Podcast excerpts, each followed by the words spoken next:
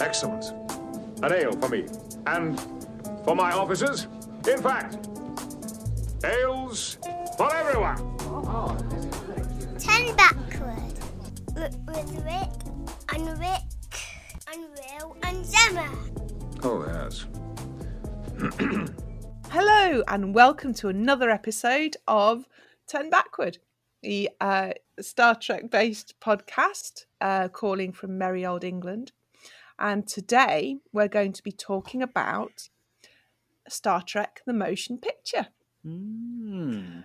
Uh, which, yeah, I it's a film that I watched once way back in the Mists of Time and uh, remembered quite liking, and then watched again a couple of days ago. And there were parts of it I liked, Mm.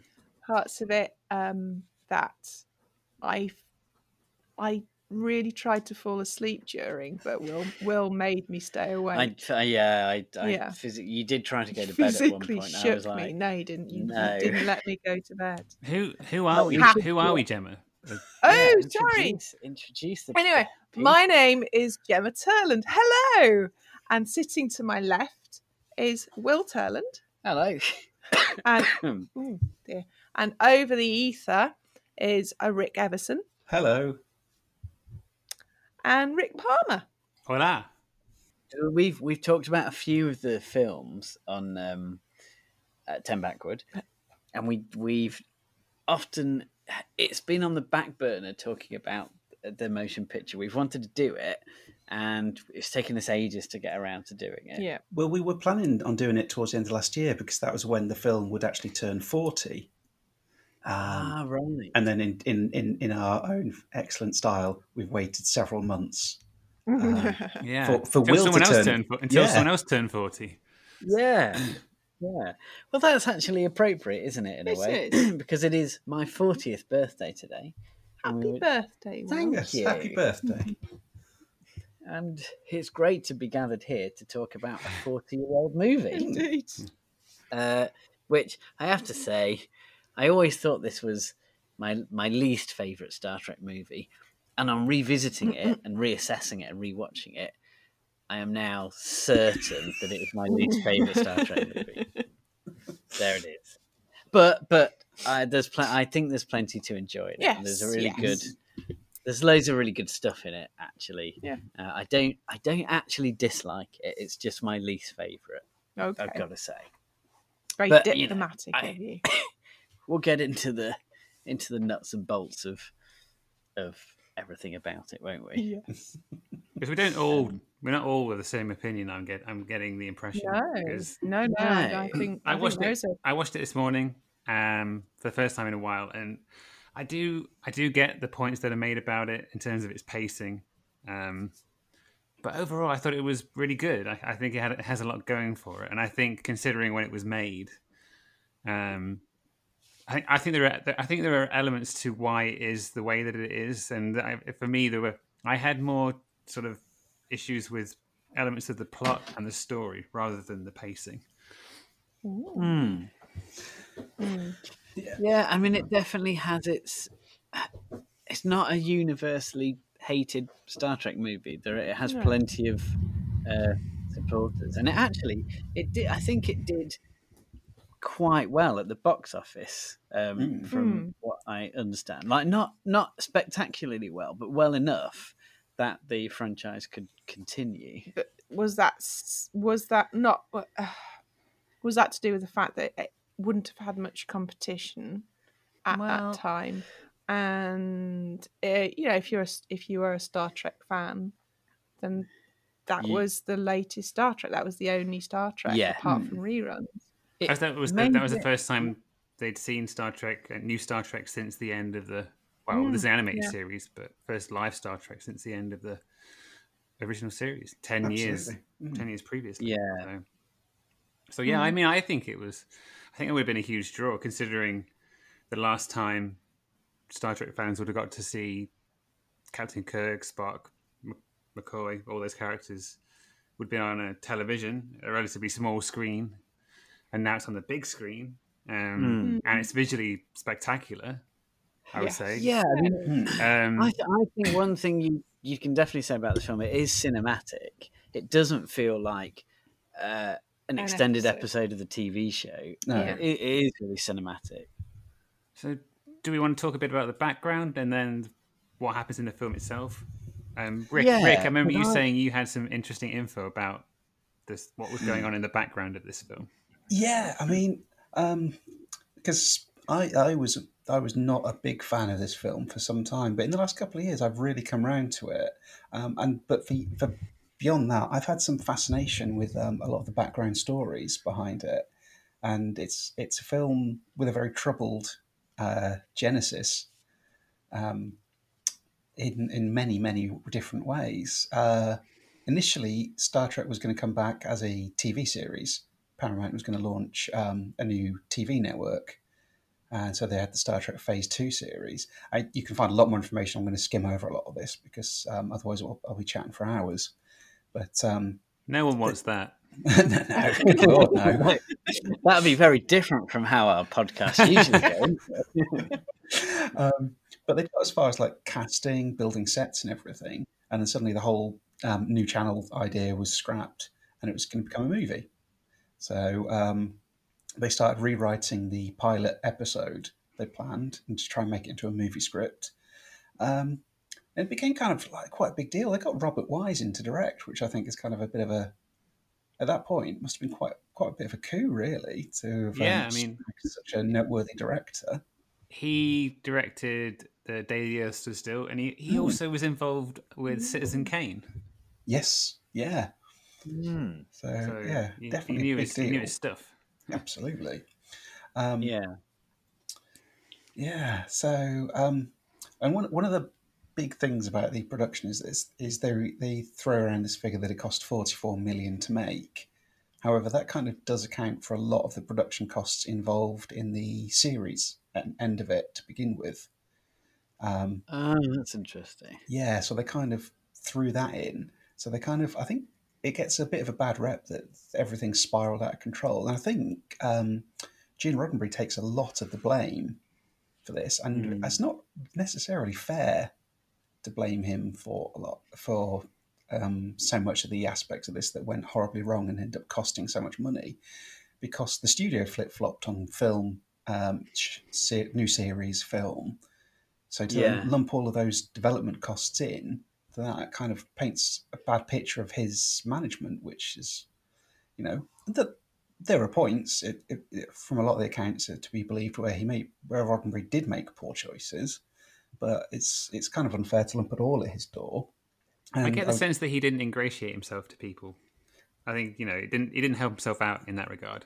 no, no, I know just- he wanted a he wanted a, a credit for the screenplay, and he didn't get one, and it, and it went to it went to whatever system arbitrates on who gets writing Mm. credits, writers' Oh, cut, right. yeah, um, uh, and yeah, so and I and I know going into the history of the original series, there was a lot of that sort of thing going on in terms of who got writing credits because I think Gene Roddenberry had it written into his contract that he would get more money if he was given a credit for writing it, and yeah, and he just had to do like a, a re- even the most basic rewrite of someone else's script would mean that he would get that money. So yeah. so yeah, I mean, I, I get the sense that what you're talking about, Rick, is the just the kind of Machiavellian background to trying to make a a film. Yes, is- he, he did make himself very unpopular at rewriting scripts left, right, and centre. Um, and I think there was a lot of issues. They event- essentially forced um, a co-writer on him in the end. The studio did, um, and him and this guy did not get on. There were some fairly um, major arguments. Uh, this guy didn't think a great deal of Roddenberry's writing skills. Um, Ah, this would be a great film with um with uh, Jackie Chan and uh, Chris Tucker. Chris Tucker, Chris Tucker could play Gene Roddenberry. Um, I would love that. on the um, so on the Blu-ray um, box set, there is a on the the motion picture. There's a nice little ten minute documentary uh, which talks about a lot of these things that you touched on, um, Rick. Actually, Mm. about the the sort of troubled production. But one one thing they mention on on this is that as well as the there being a conflict in terms of writing between Gene Roddenberry and his his co-writer, there was also the fact that William Shatner and Leonard Nimoy had something in their contract that said that they would have certain approval over the script, and there there was a guy on the documentary talking about a scenario where Shatner and Nimoy would would show up in uh, uh, in the evening, like this guy's house, saying, "Right, we've talked about these scenes, we've rewritten these scenes. This is how we want it to go." And then overnight, Gene Roddenberry would find out. He'd re- he'd do another rewrite, Yeah. and then in the morning, like the director Rob Wise would just be like, "The hell is this?" And then he he'd take a stab at a rewrite. So no one knew what the hell the, Yeah. the scenes were going to be. There's, This- a, this- there's a scene in the. Sorry, Rick. So I was going to say this literally continued through filming. Like to Mm. any given day, none of the actors knew what pages they were supposed to be reading from. Um, and I think Shatner tells a story in his movie memories book that there was one bit there was the, the rewrites were not working with a particular scene, so Shatner and Nimoy sort of colluded on an idea, went to Robert Wise and literally had Nimoy act act it out in front of him to see how it would. And then he took them to Roddenberry, didn't tell Roddenberry why, literally trapped him in his office with these two actors to act the scene out and get him to write it in. I mean, it's absolute chaos in trying to get any sort of script thing done. Usually, I think it's traditional when you make a film to write the script first I, yeah, I, and then film so the I've things heard. that it says. Yeah. On the... but usually you don't get everybody in to No. just add their Mm. ten But- cents. that Um, being said, I don't think it's actually that unusual to have rewrites No, while no, you while you're it filming. I think that's that's not um, unheard of No. at all. But man, this sounds like a particularly chaotic Mm. shoot. isn't?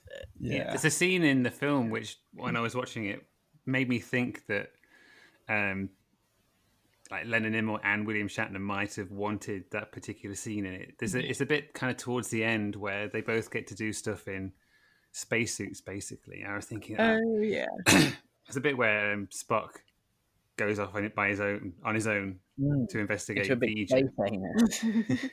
in a spacesuit, and then later on, Shatner gets to do something similar. He gets to save Spock, basically. I'm thinking Shatner would hate the. I I feel like Shatner wouldn't like it that Leonard Nimoy would get this great scene where Spock goes up and tries to save the day. Yeah. He kind of yeah, he might do that yeah. rewrite thing. I mean, but from the sounds of Yeah. it, um, Shatner and Nimoy teamed up to Yeah. to to get what they wanted. So I don't know. Yeah. So- but considering considering what we're talking about, I don't I don't think it I don't think that shows too much in the film. I feel like the film is relatively coherent.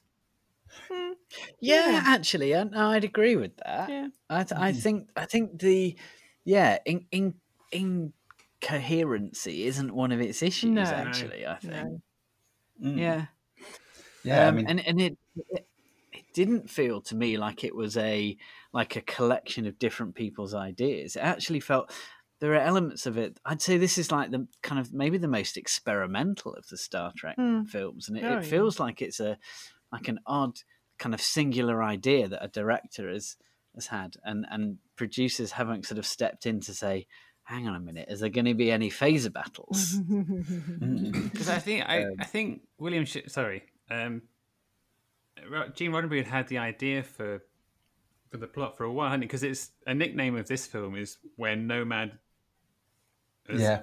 has gone before because it's Mm. um it's it's a it's very similar to the Changeling It is. Yeah. where they meet that probe called Nomad. Mm. yeah. I Yeah. think I think Um, Roddenberry wrote a s he had a an idea for a for a story called the God the God The thing. God thing. Yeah, the Yeah. God thing. Yeah, yeah. That's they talk about that in that documentary. Yeah, but they had to. um Yeah, Paramount hated it apparently because it was like it was. li- uh, It, it felt like it. There are ideas um, taken from that again for Star Trek Five, uh, which deals with the idea of God being a. Um, an entity, an Yeah. alien entity. Mm. Yeah. and I think from what I from what I heard, Paramount just didn't. They did not want to touch a script that hinted at the idea of of God uh, Not- being like an alien entity of some kind. They were just like, whoa, whoa, whoa. Hang on a we are sec, not guys. going near that. How are you going to sell this in the deep south? Exactly. yeah, yeah, I think Roddenberry became kind of obsessed with the idea of showing humanity moving beyond the need for gods and outgrowing gods, kind of thing. Um, Hmm. and that was kind of where his pitch went. And by all accounts, he was tremendously pissed off when he saw the drafts for Star Trek Five and saw that Shatner had essentially Mm. started to achieve what he'd been denied. So Yeah. I wonder when he finally got to see the, the like the final cut of Star Trek. Five, I wonder if he was like, "Oh, thank God, this movie's a turd." oh, I said, I said, Wait a minute, I wait a minute. We, we did an episode Star about Star Five. Trek Five, and we really I liked know, it. I know, and that's really mean of me because I, I genuinely really like Star Trek Five. He'll say anything for a laugh. I know you're right. You're right. Oh, Like one of these like mean stand-up comics who who secretly loves everything but can't admit it. It has to be funny all the time. Never let anyone in. uh, Um, but, uh, um, another thing I'd, I'd heard about as well as as well as the the God thing. Then there was a uh, w- when Paramount suddenly decided that they were going to go with a film instead of the Star Trek Phase Two TV series. They didn't really have a script to work with because the God idea, uh, the God thing idea, had been rejected, and so they sort of took the um, pilot script for the Phase Two Hmm. Star Trek show, and that's that's where the characters of Decker and um, Elia is that her name? Elia, Ilia. is it? Ilia, yes, where where they came from, and then in the original draft, they you know they would have been they would have made it through into the full series. They Mm. wouldn't have merged with with V'Ger. Uh, I thought that was really interesting. Hmm. I think that's interesting. Uh, you could tell that. I mean, Decker in particular was a bigger character. In a way, you, you could see that he, had, he Hmm. had that character had more. Um, it, he could have run for longer. I felt like there He was be he was he was very well established. I think Yeah. for a character that was just going to die in the end of the episode. there, You there know what I could- mean? there could- Episode film. Yeah, but it feels like there But was a, it- could have been a version of the story where Kirk was was you know a guy who shows up who was kind of Yeah. an, the, an, an antagonizer, Yeah, absolutely. and Decker was the main character, Mm, He maybe. was having to. Yeah, you, you could definitely tell that Mm, um, was a possibility. But anyway, we're getting ahead of ourselves. I suppose we are, yeah, yeah. Um, but I guess you know, knowing knowing the the troubled production history of this film, um, as as Rick said, it doesn't. It, that doesn't necessarily all translate to the screen. Actually, it's not an incoherent mess No. of a film. Oh, it's just really long. it's not that long. It's just over two hours. Yeah, it's but two but the- hours, fourteen Ah, minutes. there, there's so much. Um, it's the it's the weird padding. What I would describe as padding, or you could call indulgence. Um, all the the panning shots. Like Will, Will uh, readied me for the uh, the panning shots of the Enterprise when you first get to the Enterprise. Mm. I, I agree. like that a- goes on t- far too long. But Ridiculous. but this is the first time we've seen the Enterprise on the big Well, yeah. screen. I mean, yeah, exactly. uh, I'm But gonna. still, e- even then, Yeah, come true. on. I I agree. And I, it- it's the shots back to to um, it's the shots back to Shatner, and he's and he's gazing up onto it, and you think any minute now he's going to look at his watch. yeah, or like, why is why is Scotty driving that little Why pod in slow in the slowest in in like first gear? Like he's got that. He can go faster, surely. But yeah, I, I, I'm- agree. I, it did go on way too long, but, I'm going to but massively those shots of the. Enterprise are Yeah, of course you are. Rick. those shots. Rick those shots like, of the could have gone on. This this, Sorry. this should have been the entire film,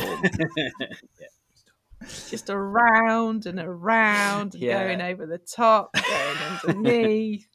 But it is it is the introduction to the new Enterprise, and it is it is a beautiful model. It deserves to be shown off.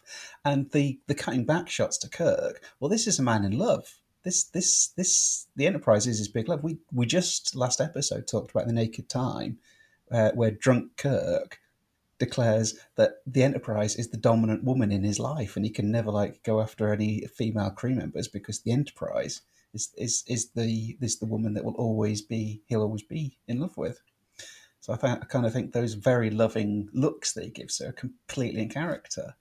likewise, Scotty's taken that long way around because he's showing off. He's just put however many years of work into this entire refit. It's like, yeah, I'm gonna, I'm gonna show this off. This, this, I've worked my ass off on this. It looks good.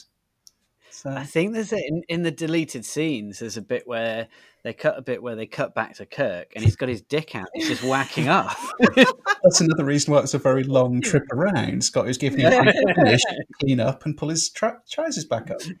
and at his age, it takes a while. You know, he's not. Actually, interesting um, point. that This is the ship that he loves. It is then discussed a couple of times at how this this isn't his ship anymore. This is this Mm. is a physically different ship uh, to the point where he has to ask directions at one point. yeah, yeah. Um, so yeah. So what is he in love with? Mm, Being 'cause a it's captain the again. of it. Well, he, he wants to be a captain again. Yes, he does. He desperately wants to be a Mm. captain again. And I, I genuinely think he did, he did fuck over Decker because he wanted to be a captain again, and he Mm. and he had this opportunity. yeah, one hundred percent, he did.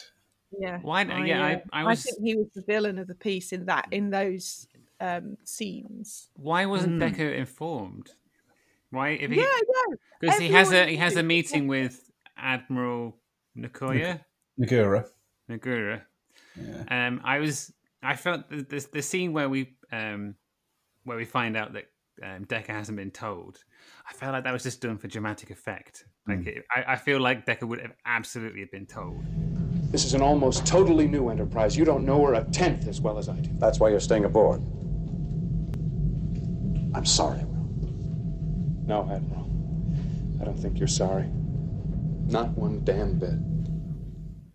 It's. I like that we get introduced to Decker, and he's down in engineering. Mm. Like he's literally getting his hands dirty. Yeah. Like he's a hands-on captain, um, and he knows the ship, and he he knows the crew. Um, I thought that was nice. Actually, Yeah, yeah. that told us something about his character straight away. And I, I actually really liked. I thought one of the one of the, one of the things I liked most about the film was the the problems that Kirk has when he comes onto the ship. He wants to be captain again, but he he doesn't know this ship. Mm. Uh, he doesn't know his way around, and there's that great scene where um, they have a problem when they try to go to warp, and and Decker is the one who's able. He he sort of Mm. steps in and countermands one of um, Kirk's Kirk's. orders Mm. because he knew something about the ship that Kirk didn't. And Kirk's well and truly put in his place in that scene. I I just think I wanted more of that kind of like Mm. interpersonal drama in the film. I thought that Mm. those those were some of the the better kind of more interesting scenes. Absolutely, they were really good. Um, I think Shatner does a really nice job in the terms of trying to cover his embarrassment when he, he gets caught out being not knowing Mm. stuff, uh, and also this frustration and anger he has. Um, and it really plays off well against Decker's resentment. It's really, really good Mm. stuff. Those scenes. You haven't logged a single star hour in two and a half years. That plus your unfamiliarity with the ship's redesign, in my opinion, sir, seriously jeopardizes this mission.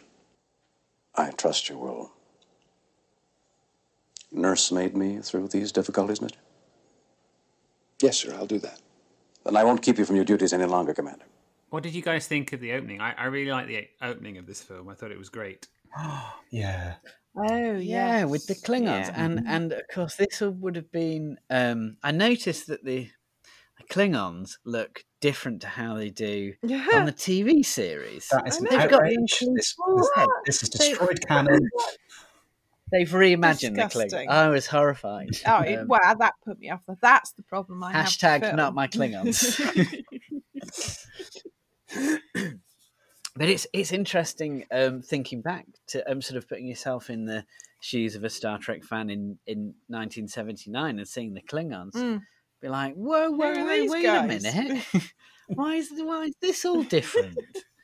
um, and of course, you know, as Star Trek fans now, we're completely used to. Oh, these kind of absolutely, and it just washes over. and no one ever complains No, no. about um, changing the look of something.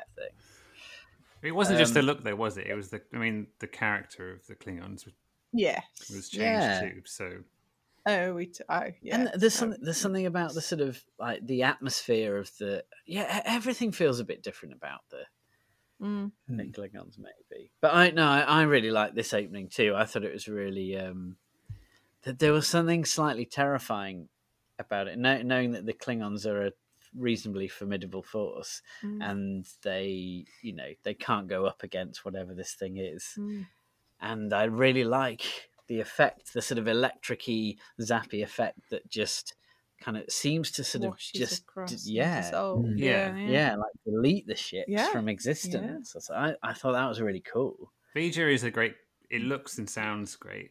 Uh, Mm. and I, I think watching Yeah. this film, um, it has an exciting opening, and then the story starts to kick in. I timed it actually. It's about about forty minutes in is when the Enterprise starts to leave, leaves basically, and goes to find. Yeah. and that's. But I mean, I don't think that's too dissimilar from the twenty oh nine Star Trek movie because that has an exciting opening, and then we get a bit of time mm. meeting the characters and then that story starts to kick off. I would say I would say it kicks off around the half hour, thirty five minutes mark. So it's mm. not too different. And in this But- in this time, think- to be fair, we've been we've reintroduced to Spock, Kirk, most all all the all the characters from the original series crew. So I think I think in terms of uh, where it's at by the time the story gets going, I don't think it's too far behind um, where most movies would be. I think it's it's well, all that stuff happens in about five minutes, and then there's like a twenty-five minute shot of Scotty and Kirk going around the Enterprise. That's true, and then a a, a five a five minute one of the Enterprise very slowly leaving. That was that Yeah, one. That, that as well. that one was that one. I did think was a bit too much. Like just, just go a bit faster. Yeah, it's like come on. Um, but no, that that's a that's a good point actually. And I was thinking while we were watching this that there are similarities between this and the new Picard show in that we are coming back to characters that we've not seen on screen for years and years, and we are we're getting all this you know in, in sort of snippets of information about what they've been doing in the meantime. And Mm. although it's you know it feels like it, it's unnecessary information to us now but you know at the time we wouldn't have known that kirk is now an admiral Mm. um and you know what he's been doing in the meantime and he just, he's not a captain anymore and he's coming back to the he's trying to get the enterprise back and and you know the stuff with spock that we see on on vulcans Mm. uh kind of interesting as well um and I, You say that with a sigh in your eyes. yeah yeah it's just there, there's some there's there's something dry about a, a lot of those scenes i, I, I Wait. felt like there's not there's not a lot of humor or fun The- in, the in characters the aren't there. I, Mm. Are they?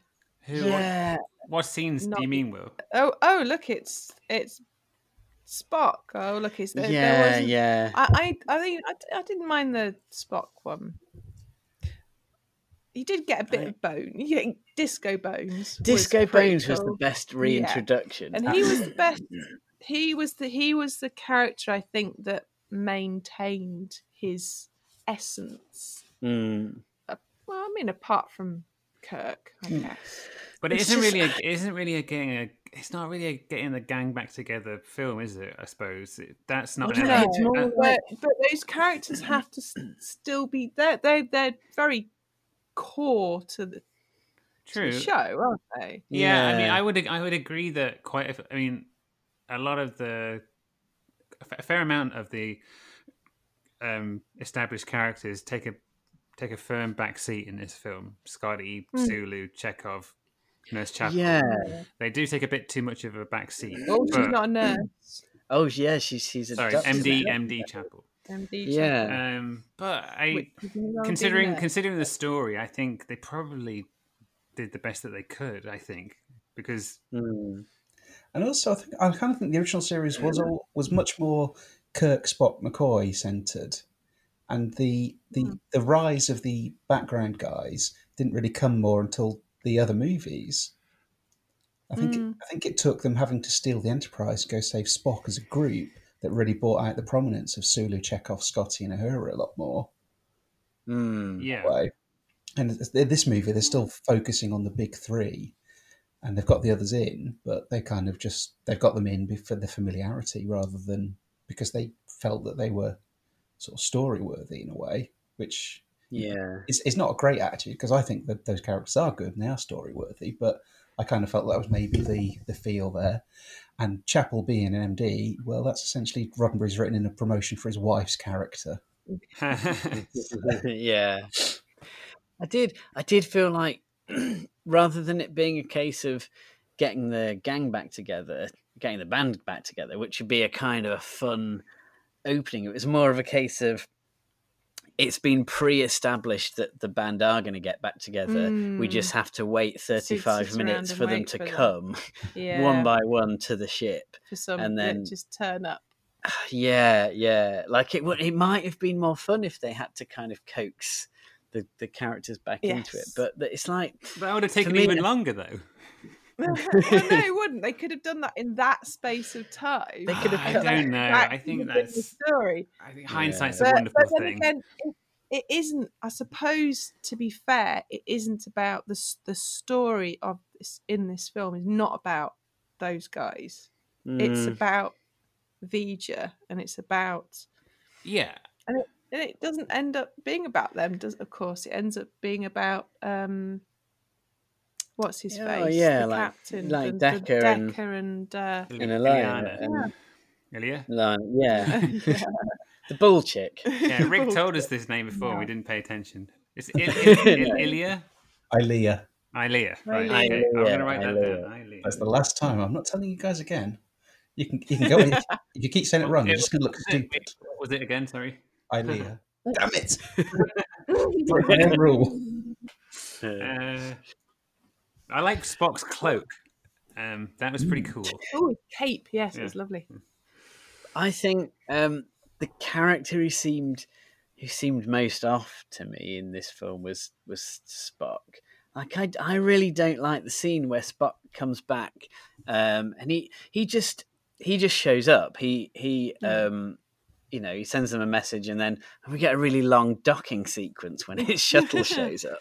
Which is Um, is enjoying the model work. Which yeah, yeah. I don't.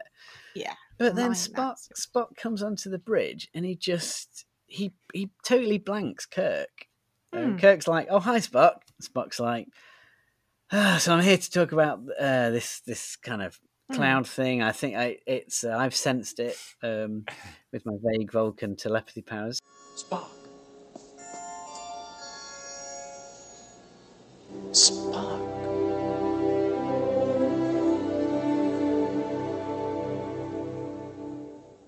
Commander, if I may, I've been monitoring your communications with Starfleet Command, Captain. I'm aware of your engine design difficulties. It's like, whoa, he's just left Kirk hanging. That's yeah, no, his but that was all referenced in the story, wasn't it? That these things Yeah. didn't happen unnoticed by the characters around. Yeah, I guess, but I just I was, Spock's, Spock's in a weird place. why has he been a He's jerk? failed his Vulcan test. Yeah. Mm. Yeah. Um, 10 minus, And- 10 minus, and 5 majors. Um, Yeah, exactly. Yeah, yeah. It's a driving test joke. and they threw his necklace on the ground. They did throw a necklace on. So, Yeah. you know. but I just I I just thought it wa- it was an odd decision to.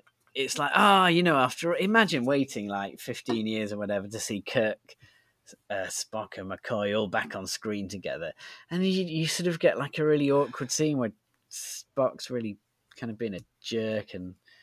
Like, ah, why can't they just all be friends? I suppose you could say it's a bold decision that they don't do that. Yeah, you could say that. I don't know. I just it didn't it didn't win me over. It it felt it felt cold. It felt Mm. cold. I wanted more warmth from the characters, and I know that seems hard to say that about a Vulcan who doesn't have emotions. they do have emotions, Will. I know. I They know. just suppress them. Yeah. Yeah. When But you that's when you compare him to Spock in Star Trek Two, that's a much more settled Spock who's at ease with himself, mm, and it's it's a very different style. So um, you kind of like I'm not sure if they kind of knew what what to do with Spock in this one, whether they wanted yeah. to. This is a big sci-fi movie that's got to really play up the alien thing. Let's let's say he's done this Vulcan ritual. and He's like so unemotional now, and he's completely But then, the, but then they do sort of bring it back later after after he's attempted to mind meld with V'Ger. Mm. That kind of gives him a new Yeah. perspective, doesn't it? So And, Mm. and it felt like by the end of the film, he, it sort of felt like he was the old Spock again, actually. And, and, and for me, the film really comes alive in the last sort of half an hour or so, where I know, you're jumping ahead of ourselves a bit again. Um, but that's where that's where Kirk really starts to shine because we, you Mm. know, we sort of he talks about the reason he wants the Enterprise back is that it's his experience and, and knowledge that he thinks can be of use here. And to be fair, he's encountered all sorts of weird uh, space clouds and had to talk them down in various ways before. And he's he's right. He's you know his approach kind of is the Yeah. the right one once we get into it. Um, and I really feel like everything sort of comes together in the last half hour. We get all the clever twists in the story, and and and uh, all the, the visuals look great, and and I just it just pains me that it that it the film takes so long to get there. I think that's That's- also a product. It's a bit of a product of its time as well, though, isn't it? Because you know the seventies is replete with sci-fi movies that have this very ponderous pace to them. You know, if you look at uh, look at, I mean, th- it, it takes it to a new level, and it's not necessarily Yeah. suitable pace because Star Trek has already established itself on TV.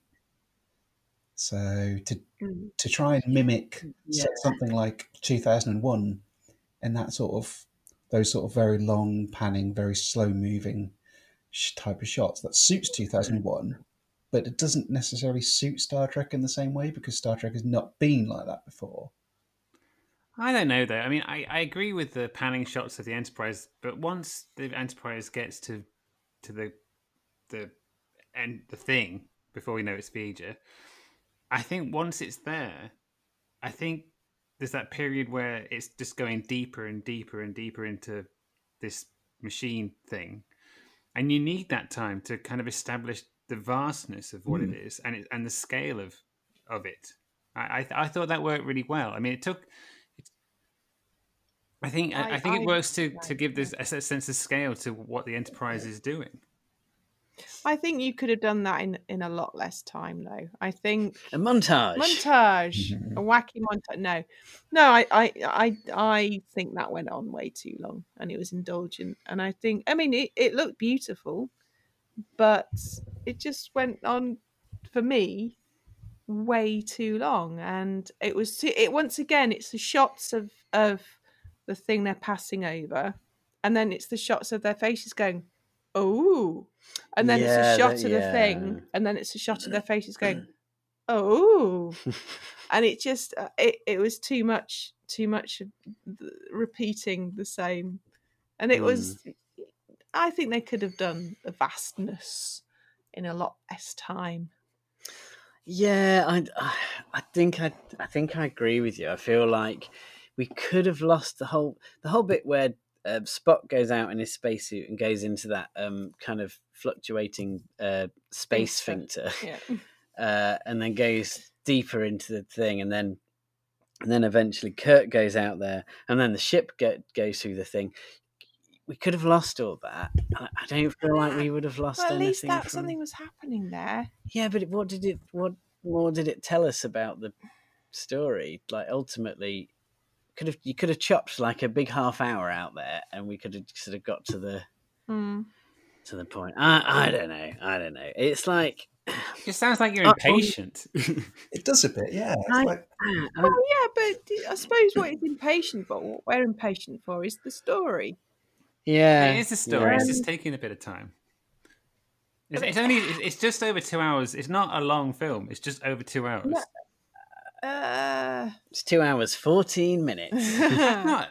I mean, It nowadays that's that's a pretty long. average length for a film. I would say two yeah, hours. know, Two hours is a good average a lot, length for of- a a lot more things happen in that It feels time. yeah. It feels it I, could I have don't been. think it was a story that needed padding. I think it. I. I think it would have been perfectly. Good. It's not. It's not. It's not as if it was a thin story that they really, really, really had to had to pad out. They didn't. Yeah, that was not the problem. There, there was Mm. there was plenty of story. and they just didn't need all these great. I mean, I love a massive space artifact built by ancient civilizations as much as the next person and it looked beautiful and I, I you know i loved all the panning shots of the huge unknowable um intricacies and those you know there, there was one point where they had like they looked like germs or something bacteria that just Mm. massive and i loved that but i think there was just way too much shots of of going over the same gully for Yeah, yeah, for like the five minutes yeah. and then someone's face going oh but but on the other hand, and I I I agree with you, Gemma. But on the other hand, it, I think it's interesting that this Star Trek film feels more kind of experimental and Hmm. like this is like this is there are no other Star Trek films quite like this one, No. and I think that is a good thing. Mm. And and I I agree. I I think it. I I'd find those scenes really really drag and and kill the pace a bit. But on the other hand, I like that the, the director sort of stuck to his guns and, and kind of wanted a, this sort of build this sort of sense of wonder and majesty. And ah, I don't know, I'm, t- I'm torn over whether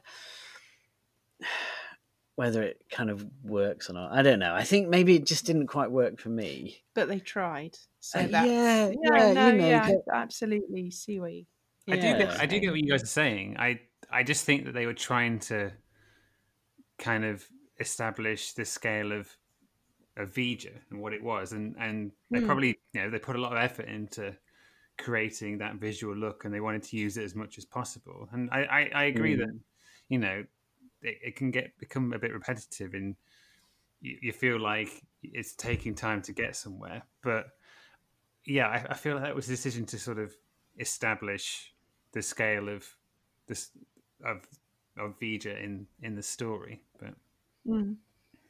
yeah And I think in terms of the visuals, I don't, don't think, again, there isn't really another Star Trek film where they do anything quite like this.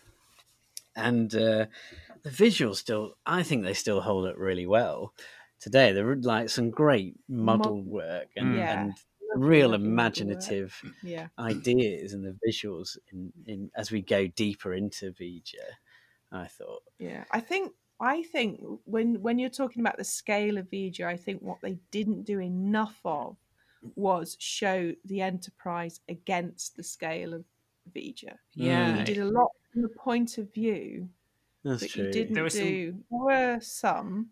Yeah, there were some great shots not- from below, and you saw Enterprise going over, and it's really small. Hmm. And they, I, I love them. It's almost like it was in an ocean or something. Like it, Yeah, it felt like it felt like the Enterprise was going deeper and deeper in the in an ocean, almost underwater. It felt like.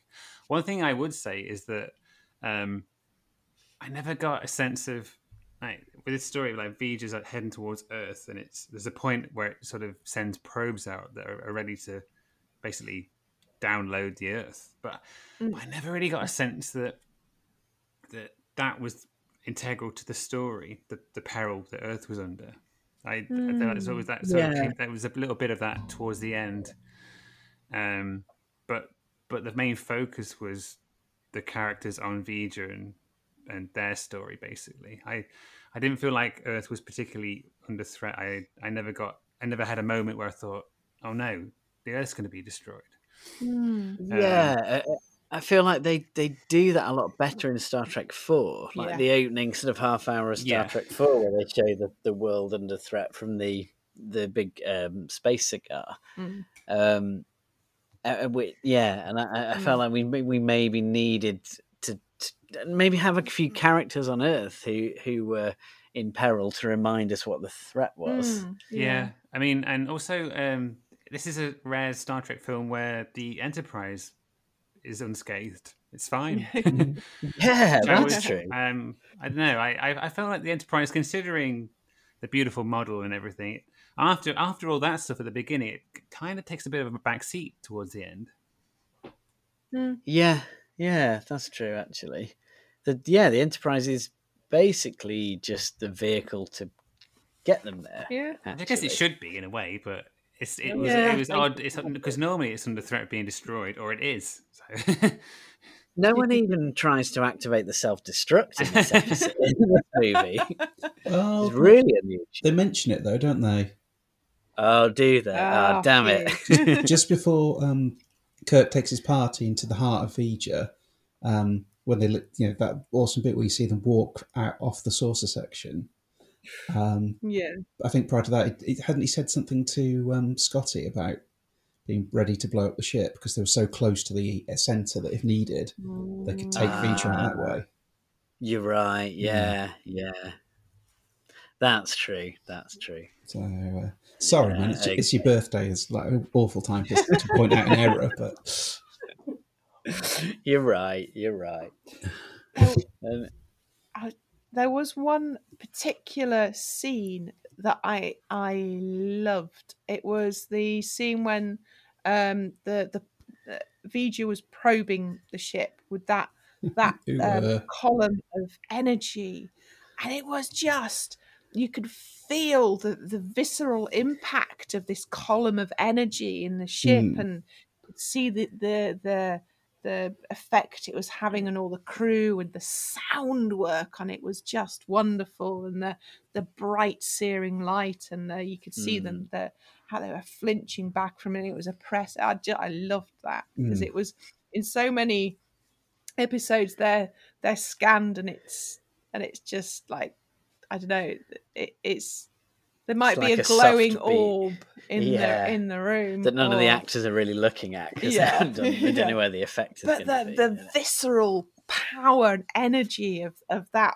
probe that, that was just such a a, a, a threat Mm. to them was just and all it was doing was looking at them it was i thought that was stupendous i loved that Yeah, yeah. Yeah. It's it- really loud as well, wasn't it? that Mm. probe? Yes yeah, the noise and everything, the sound effects, the flashing lights is very. And then then the that's the probe that takes Ilia, isn't it? yes And Yeah. So it literally en- ends that scene with that tricorder clattering down to the seat on the deck. Mm. and that's like shit, and everyone's just like stunned silence. It's like one of the one of their the bridge crew's been taken, and I think a lot mm. a lot of them play the impact of that really well yeah. because you need to because we're not familiar with Ilia that much at this point. I, I, yeah, I was going to say, what do you guys think of Ilia as a character? Because to me, I felt like I wanted to know more about her. I thought she was a she was a bit underdeveloped, and then and then she hmm. disappears, and when she comes back, she is effectively a, a voice for for V'Ger, Mm. and she she's not really the same character anymore. Well, that's kind of a shame. Yes, it was. I mean, they, they kind of they hinted at, at yeah, obviously they they she had a relationship with um Oh, Decker. Decker, so there was there was history to the character, and there was some. It's an it's another it's one of those. She's a female character. There's something her species is there's something s- sexual about her species. She's a was- sexy species. She's a sexy species. There was some giggling going on when Yeah. um when her you know who who she was was revealed. She says something about being celibate, Celibate, doesn't yeah. she? My oath of celibacy is on record, Captain. May I assume my duties? Valiance. Don't get mm. any ideas. I I read that as.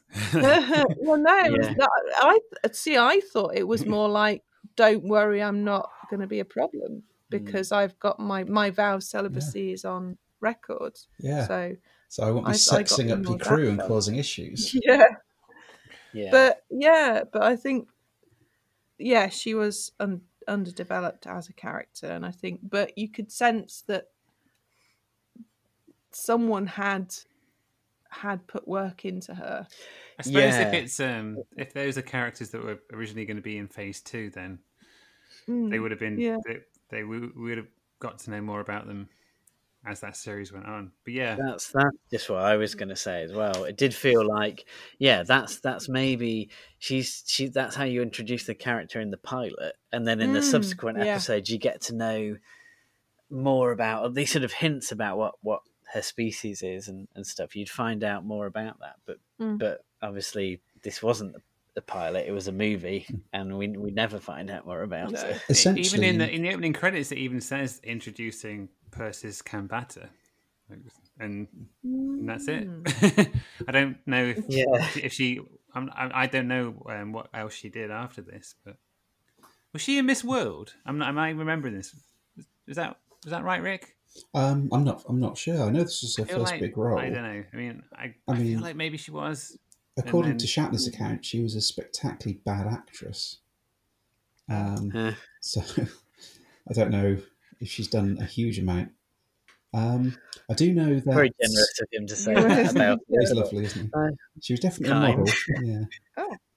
Yeah, she's best remembered for playing Lieutenant Ilia in Star Trek: The Motion Picture. I thought she was fine. I, Yeah, Yeah, I thought. Yeah, I thought she was all right. Well- she didn't kind of stand out as spectacular, but I mean, I don't, I it was don't know how. It was V'Ger's choice to um, put a, put the Ilia drone in in a kind of a sexy outfit. So you know, it was like, come on, V'Ger, like, Uh, give what- us some give us some trousers. How much? how much of her acting had they witnessed before they decided to write in that her character became robotic? Mm, Mm, yeah. you know, was that? I don't. I don't know. It's speculation. I was uh, maybe being unkind.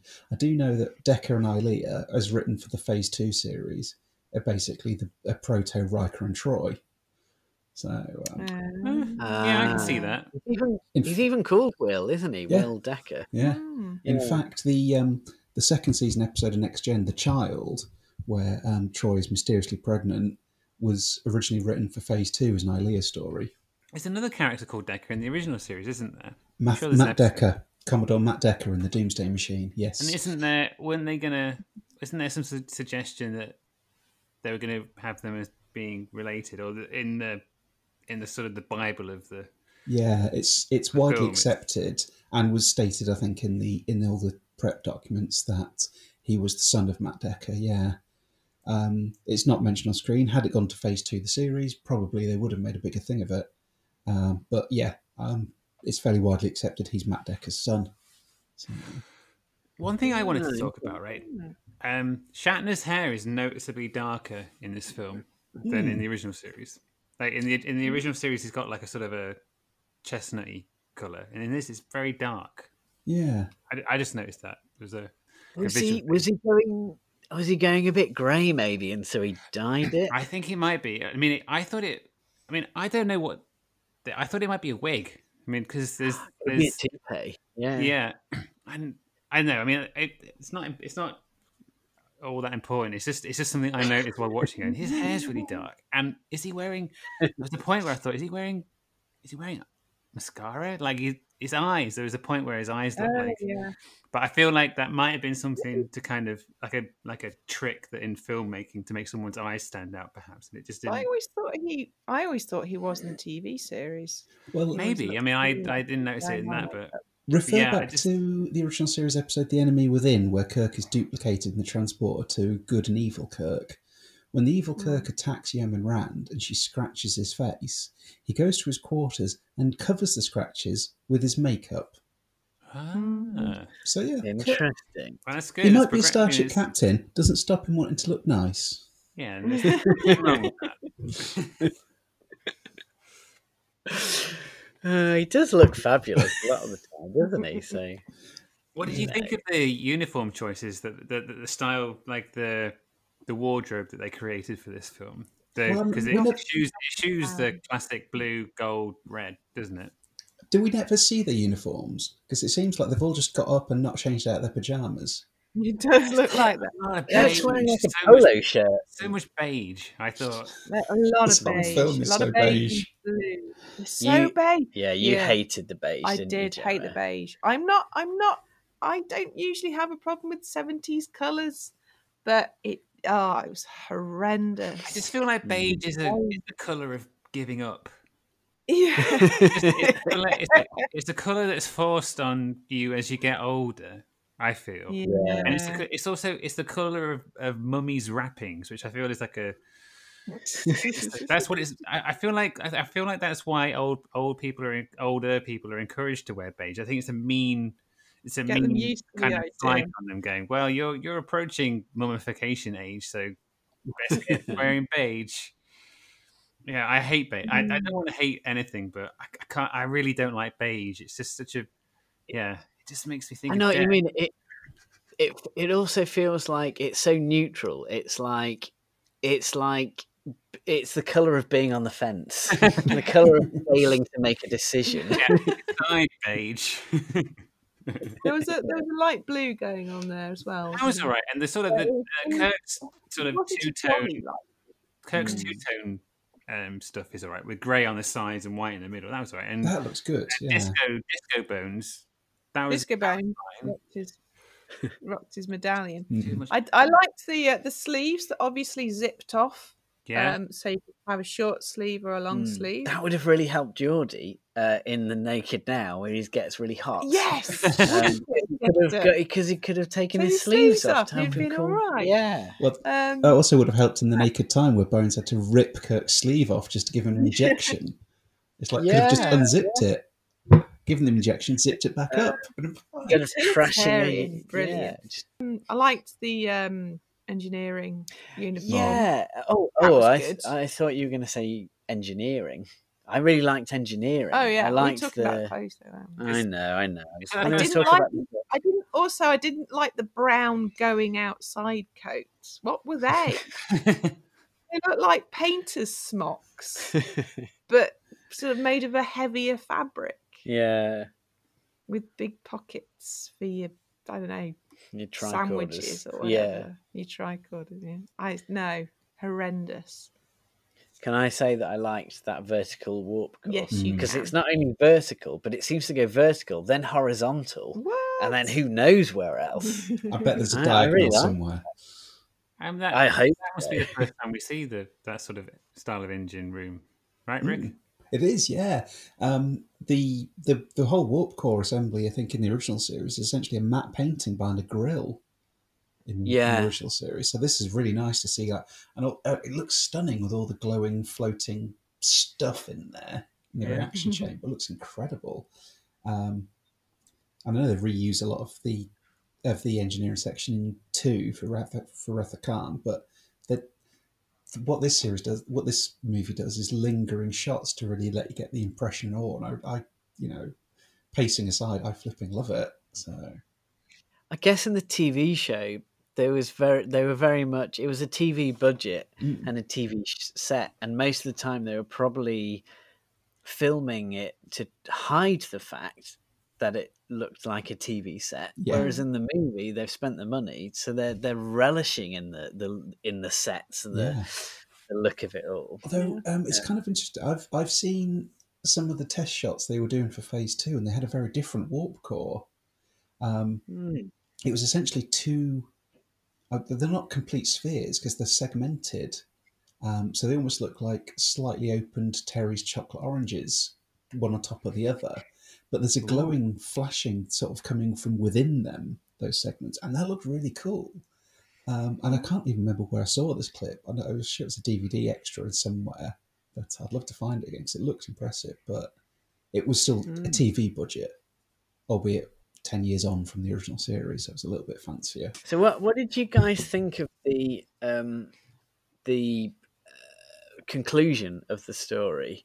Because I Mm. I really like all of the stuff once they get into the the guts of what V'Ger actually is Mm. and and what it what V'Ger wants. I love all that stuff. That felt really kind of Mm. relevant and uh, ties into other st- other stuff we've seen about AIs Mm. in Star Trek, and that you know that we're going back forty years, but but that but still that story felt as relevant now as it as it did then. I thought it was a really sort of forward thinking story, a sort of super advanced AI that's that's kind of evolved from an old uh, spacecraft that was sent out, you know, Yeah, by NASA so many years ago. Yeah, I do like that, but I do. I we've we've discussed this, haven't we? Will I do Mm. have um, an issue with the idea that simply amassing data can can form a consciousness, Mm. especially if you're not if you it's not got the it's not got it's not hardwired to have that much. Comp- I mean, I suppose you could say that the synthetic society that it encountered could have given it better Hardware, Hardware. maybe. Yeah, it's Well, like yeah. um, it's like Buck Rogers, right? It's it's like a robot Buck Rogers. Yeah, but they didn't wipe the nameplate. They didn't polish it up. Oh, No, yeah. no. oh uh, yeah, they're like, oh, there was one, there was one thing I meant to do. I meant, oops. oh, you did- had one job. Feed, you, feed. you, you had one Yeah. job. yeah, I, it's I, a- I know what you mean. I think it's, but I, I think but yeah, the well, I, I, I think you make a good point that it's. I think that the film it ends well, and it it, it kind of it provides an explanation for what this thing is, um, and why it's doing what it's doing as well. Like it's it's come to Mm. Earth and it's been it's been made into this thing, but it's but it thinks its creator is a machine, its machine its creator isn't a machine or wasn't a Mm. machine. So it was an it was it was Ca- a carbon carbon and entity, whatever they whatever the was the carbon Yeah. carbon unit, Carbon. something like that. Carbon. Yeah, carbon carbon unit. unit. So yeah, I, I All- felt all- that was that, that was good. I I liked that. Yeah, yeah. It felt Yeah. it felt ve- mm-hmm. like a very Star Trek story. Once we got into that point, for me, that's when it started to feel a bit more like an episode of the of the TV series. It felt like all of the kind of dialogue and the Mm. um, because because a lot of it was once they were in that final set with V'Ger, as impressive as it was, it was all of the ideas that was coming that were coming from the the writing and the dialogue and the sort of discussion that they were having that that was that was gripping. I yes. thought, and, oh, and yes. in a way, you at that point you didn't need the visuals anymore, and the story was being told by the characters and Mm. the the dialogue, and that just felt a bit more true to the TV series. I think. It's the strongest point when um, when Spock has has essentially had that mind meld and he recognizes what V'Ger is as a child, and then they're like McCoy puts his bit in, and then from that Kirk can sort of make his next plan his next plan of action, and that's really the classic Trek bit. But they only deviate Yeah. from that when they don't have Kirk talk to V'Ger till steam comes out of his ears and he blows up. yeah, yeah. I, I think that was a deleted scene. Yeah. I, there's even a nice little bit where um, McCoy makes a joke about about um, spanking V'Ger. Oh, he'd Um, love Needing what? yeah. yeah, Spock, this child is about to wipe out every living thing on Earth. Now, what do you suggest we do? Spank it. I was like, oh, there's a joke. It's the first joke of the film. Two hours in, someone's cracked a funny. Well, there was no. There was one point where um, uh, Chekov was told not to mess with the probe, and he said, I, I, yeah, I Yeah, like yeah, that scene. was- he was like, I'm not. Yeah, "Yeah, I'm not going to touch thinking it. of touching that." Yeah. Mate. Absolutely, I will not yeah. interfere. Yeah. Yes, that's it. But I don't think he was joking. I think he genuinely wasn't going to interfere. Yeah. Um, but I know on the on the um, on the travel pod on the way to the Enterprise, Kirk kind of mimics Scotty's accent. Yeah. I'm, I'm assuming Yeah. that he's doing that jokingly and not trying to just be offensive. I'm assuming, and you never know. They gave her back to me, Scotty. Gave her back, sir? I doubt it was that easy with Nogura. You're right. He's just racist against the Scotch.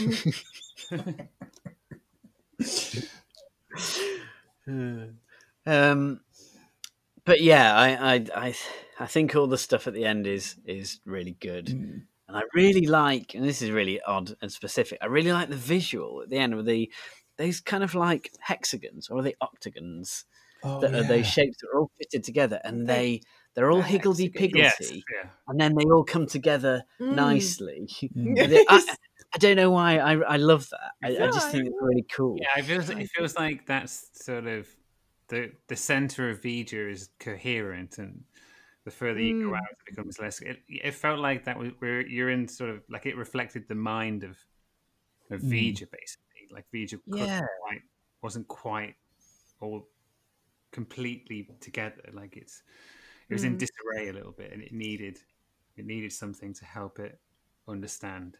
But, yeah, which is in the, the very apt thrust of it. which uh, Yeah. ties in very nicely. I hadn't considered that. I struggle to think of a of a of a more interesting um, kind of visual design in in a Star Trek film that we've had since then. Um, I Mm, just I think that, that that's something the motion picture has, which which definitely, yeah. other Star Trek films haven't done. Is that that you know really interesting visual. Well, this is Um, the this is the bit where motion picture does sit apart from almost every other film, in that motion picture's got ev- almost everything built specially for it, whereas every other Star Trek film and yeah, most Star Trek productions from that are recycling old stuff. Mm. There's very little new Even- for any of it. Even recycling actual shots Mm. from previous films. In Star Trek 2, we, we see the Enterprise launch from space dock. It's just the same shots as this movie. I mean, yeah, in fairness, they cost Um, a lot of money. Might as well get get some use out of them. But yeah, they don't they don't build sets like like we do in motion picture again. Really, Yeah. yeah. In Picard, it, it, the, the the finale Picard had a redressed Discovery shot for Riker's ship. Mm, So- yeah, Yeah. The um the the finale of DS9, some of the a lot of most of the space battle shots are reused from old episodes. And then there's even like some shots from the movies in there, I think. Some of the explosions from the movies are, are in there. I think we see a Klingon ship blown up, and Klingon gets sucked through an explosion. That's taken from Generations. Uh, Yes, yeah. And Generations itself steals an ex- a Klingon ship exploding from Star Trek 6. Yeah. The previous flipping movies. yeah. They think we wouldn't notice? Cheap. Yeah. Bloody cheapskates. Yeah, it's, Oh, well, on, on the theme of, of recycling, Mm. I was uh, very confused with the music. Yes, you were. Yes, Yeah. You were like, why have they? Why are they using the TNG theme? And I was like, Oh, this this came not the way first. this is Gemma, this was the first thing. But Yeah. but I think the TNG f- theme is so. It's we associate that so, so much tied to it. Mm. Yes, with yes. with TNG. It's such a big part of TNG. It is so jarring to see that theme used in the motion picture. it was. a. Um, and and it it's so jaunty the TNG theme. It doesn't feel like it fits with the uh, the slower pace of um, Mm. the motion Mm. Picture. I guess both uh, both the motion picture and TNG are sort of they came from ideas that both would be. So Phase Two, Phase Two has influenced both the motion picture and TNG, hasn't it? So I don't know. Yeah, It's that. Yeah, I mean, I do. We, do you know much about that theme, Rick? Was it intent? Was it was it scored specifically for this film? Or It was, something that they- yes. Yeah. Well, I mean, this, one of the things I love about this movie is the score. I think Jerry Goldsmith's Mm. score is incredible. Um, the, the TNG th- theme that we have here obviously has a massive impact into future Star Trek because they reuse it. It's also reused in Five, which, well, Jerry Goldsmith uses it every time he scores a film, a Star Trek movie, anyway. Um, Mm. It'd be very jarring if he scored other films with it, like Air Force One, which just wouldn't fit. Um, so, but weirdly, because I got into Star Trek with Next Gen, the first two movies I watched were Five and this and Motion Picture. So I was really like, oh, this is just the, the Star Trek theme. They must have used it all the mm. time. Wow. So you so you went for the movies. You you went for five, and the motion picture, the two most um, critically derided of the lot. But, but And your first TNG, Yeah. First TNG episode was the Naked Now, wasn't it? yes, It's not considered a classic. Yeah. Why do you even watch this show? well, if those if those don't put me off, you know, nothing's going to, is it? I guess that I guess it was like He was it was obviously all innate, innate super fanness that even his Yeah. first encounters. but every episode and film after that it just would get better and better for him. So Yeah. I can see how that would yeah, actually that's a good way to do mm, Yeah. it. Start with with the worst. I think because I think I watched Five first because it was new out and I got it on rental, so I re- Yeah. rented it from the video place because it was the it was it was there. Um, I, I was enjoyed it. Um, and then I started to watch them in order. So the first one I got was obviously motion picture. And then I got to two, and I thought, what, what, where, where, where's the TNG music? What, what's going on? They're taking the music away. it's been interesting talking about the motion picture because I I think we've been we haven't been all that hard on it. We've we've talked a lot about the, the positives on it, Mm. um, which is you know that's something we like to do on Yeah. um, Ten Backward. But I did find myself thinking, I would, I miss the the the kind of warmth of the characters that we get from say Star Trek Five, and you can say what you like about Star Trek Five in terms of its story. Uh, and how that film actually ended up, but, I- but I think that the, the ca- all the character stuff in Star Trek Five Mm.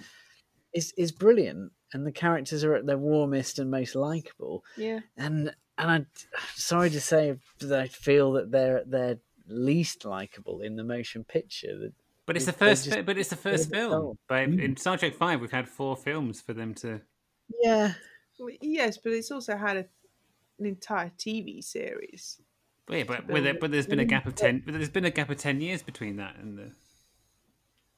I mean, I get, I, I do, I, Yeah. I understand what you're saying. I, I just think that, you know, five five films in, a, a, a, a group of actors and that those characters are gonna, th- there's gonna be more But it's not- chance for those characters to have that interaction. actors, though, is it? Surely it's the it's the scripting as well.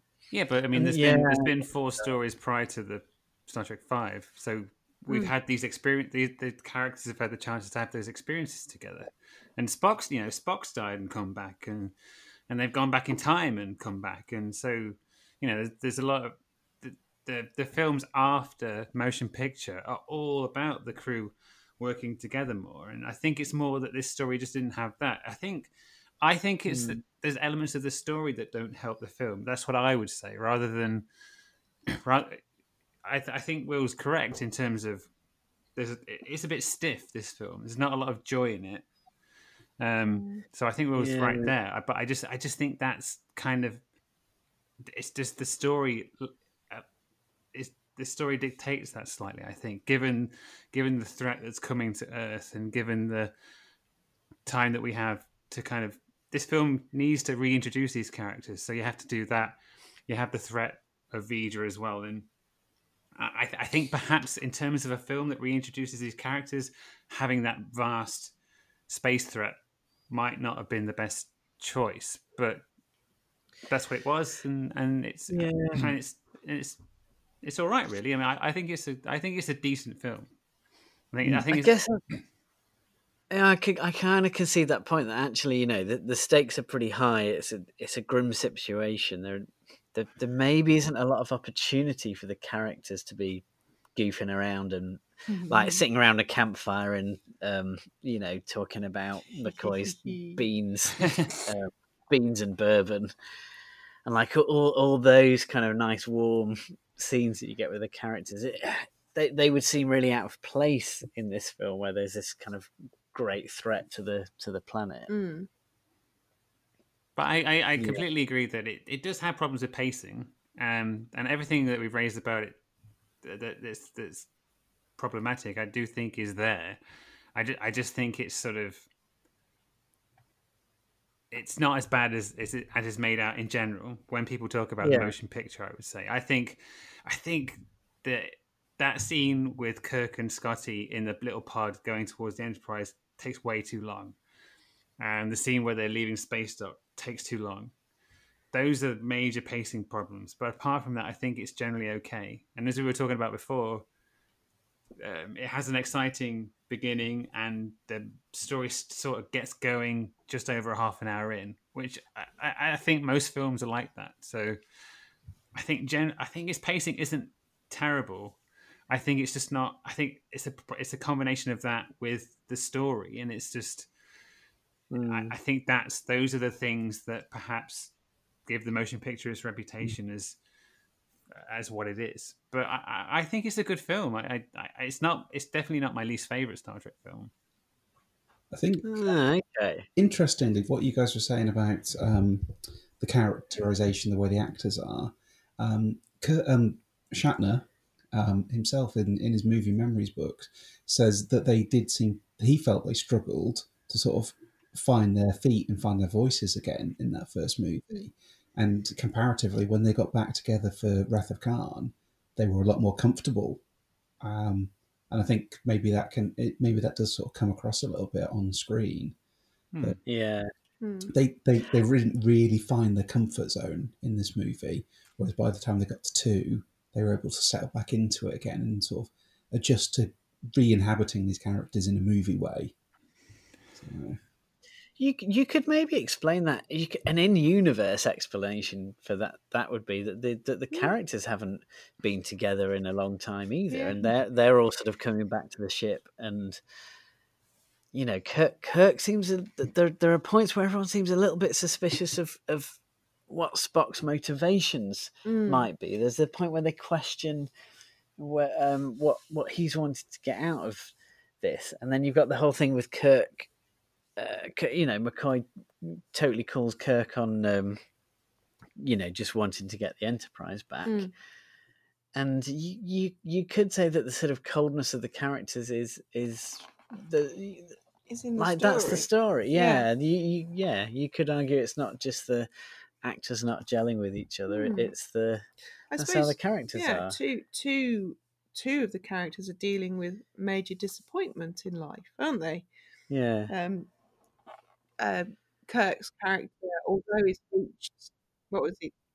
Was it what? What is he? Oh, he's a- an He's an admiral. Yeah. He's he's not where he wants to be. Is he? Yeah. He doesn't really want to be an admiral. He just wants to be a captain of a ship, going off and having adventures. And he's Mm. and how long has has has he been having to to ride a desk? Yeah. And, where uh, and Decker was where he wants to be. Yeah. Until And he's flipping been- Kirk shows up. booted him off. Said, by the way, Yeah. yeah, and uh, Spock, Spock failed his Vulcan test. yeah, that's So, right. Yeah. even though he'd he'd he'd he'd um he'd worked so hard, his cuffs were all frayed, and then they threw his necklace on the ground. yeah. So That's just the opening a like yeah. ten minutes. Brutal. they're all like, "Get a haircut, you hippie." He's passed his theory test. as- past his theory Kolinahr as well. yeah, he did. Yeah. yeah. But but I think for all you know, for all of the things I don't like about motion picture, um, there's there's so much about it that's interesting Mm. and, and worthy and, and it's not I don't I don't begrudge its existence. uh, you know, and I'll, I'll come back and watch it again in a few years and probably enjoy it again. It's just it's just for me it's it's just it's just a bit of a grueling watch at times. Just a bit of a slog. But I but I you know, I, I- I think it's a really interesting entry in the Mm. in the, the Star Trek movie franchise. And there isn't another Star Trek movie quite like it. No, You know, so no, they tried. They they tried something new and different, and you can Yeah. never can never complain about that, can you? Yeah, and it feels it feels mean spirited. Kind of dislike a film for trying to do something cerebral and Mm. interesting, and and to tell a, a, a thoughtful story. Um, when you know that that is basically what they managed to do. Hmm. I did love all that stuff. I mean, overall, I see everyone's issues about sort of the padding and the lengthy model shot, but I'm totally in favour of a whole bunch of spaceship porn. So um, I think it's it, it starts off really nicely. You get the Klingons. Um, you see, there's a big threat. Then it's there's very it, it's it's there's a really cool moment we've not even touched upon it. I think when when Kirk comes into um, Starfleet headquarters, and it's one of those bits where like I don't like it necessarily when we're reintroduced to a character and they're already sort of striding into a situation of grim purpose, which he kind of is. He's already like, this Mm. is a situation I've got to come and take control. You know, um, I'm a big fan of like sort of having having a nice moment with them first. Like Insurrection for me is amazing for the opening bits where Picard's wibbling on about how you can hear like minor discrepancies in torque sensors. It's completely irrelevant, but it's just a nice little fluff bit. And there's none of that with Kirk, but it's very heroic in a way. Here's our here, here's Kirk, here's the captain coming in, or he will be the captain again. Um, and then yeah, there's it it, it it just builds. They they've made beautiful new sets. Unfortunately, they painted them beige, but I can just I can just feel immersed in it in this one. There's so Mm. I don't have to I don't have to be paying attention every second. I can just sort of lazily lose myself into this movie in the moments, and then it picks up as you say, and as you get closer to the end, it really kicks in, and the, the, the good stuff happens. So Yeah. I think I used to dislike it, but I've really come around to quite, quite love it now. I think. Ah, okay. Yeah. I, I, well, I've just realised we haven't talked about the sea, the horrifying transporter accident. Oh, yeah. Which that that kind of haunted me for a while after I first saw it. I must have seen this as a kid, Mm. uh, just on TV, and I don't. I don't really remember a whole much about it, but I, I really remember that transporter accident scene. Mm. Even though you, you don't really see anything horrific on screen, No. but it feels like you do. Yeah. Mm. Something because you hear you Mm. because you kind Mm. of get it confirmed that something horrific has happened, right? Yes. Yeah. Yes. I think it's the reactions. Um, Shatner and um, of course Grace Lee Whitney's back as Yeoman. Uh, well, not Yeoman Rand. She's Mm. I'm not entirely clear what rank she is, but she's the transporter chief at that point. And her, their, Mm. their reactions to it and that scream you hear Mm. before the transporter pattern fades, that, um, I think that sells it without having to see any horrific, weird, you know, monstrous image of transporter malfunction. They sell it, I think, really well with that scene. Oh no, they're forming.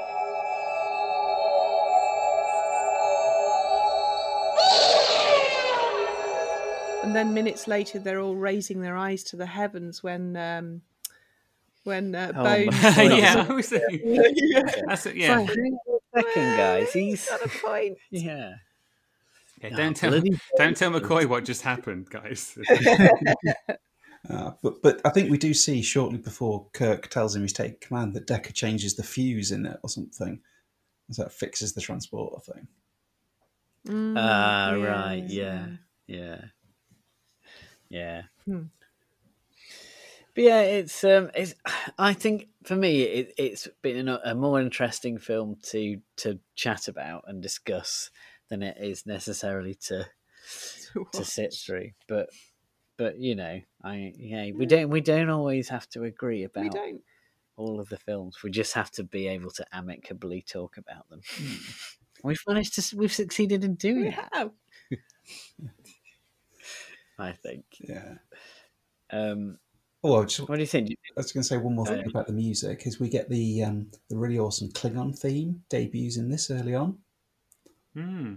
Is that awesome? Ah, right. Okay. Which because I was watching uh, First Contact the other day for our um, good friend of the show Trekkie Rob's birthday, and I commented Mhm. then about it. They reprised the Klingon theme a couple of times in that with Worf's on, and that's a really nice moment because it's just very distinctive, very very signature tune for the Klingons. And I think it's one of those other things that this um, movie sort of puts into the lore. Is some of that in is that theme for the Klingons as well as obviously the TNG theme that we discussed. Yeah. If it, it, it does feel like this film um, kind of establishes a lot of things visually. I suppose. I suppose it sets the visual tone for all of the movies, Mm. uh, except for the uniforms And the and the beige. beige. um, but but a lot of the other things visually are established here. Like we said, that you know the Kling- the new look for the Mhm. Klingons and the uh, like all the model work and stuff. Um, and had we seen um, Starfleet headquarters before in, in San Francisco? No, Did- no. no, no, I didn't think so. Um, and that you know that's something that's that's consistent from from then on in the in the films and in the TV shows, isn't it? E- even in um, Star Trek Picard, Mm. we go back to San Francisco. indeed.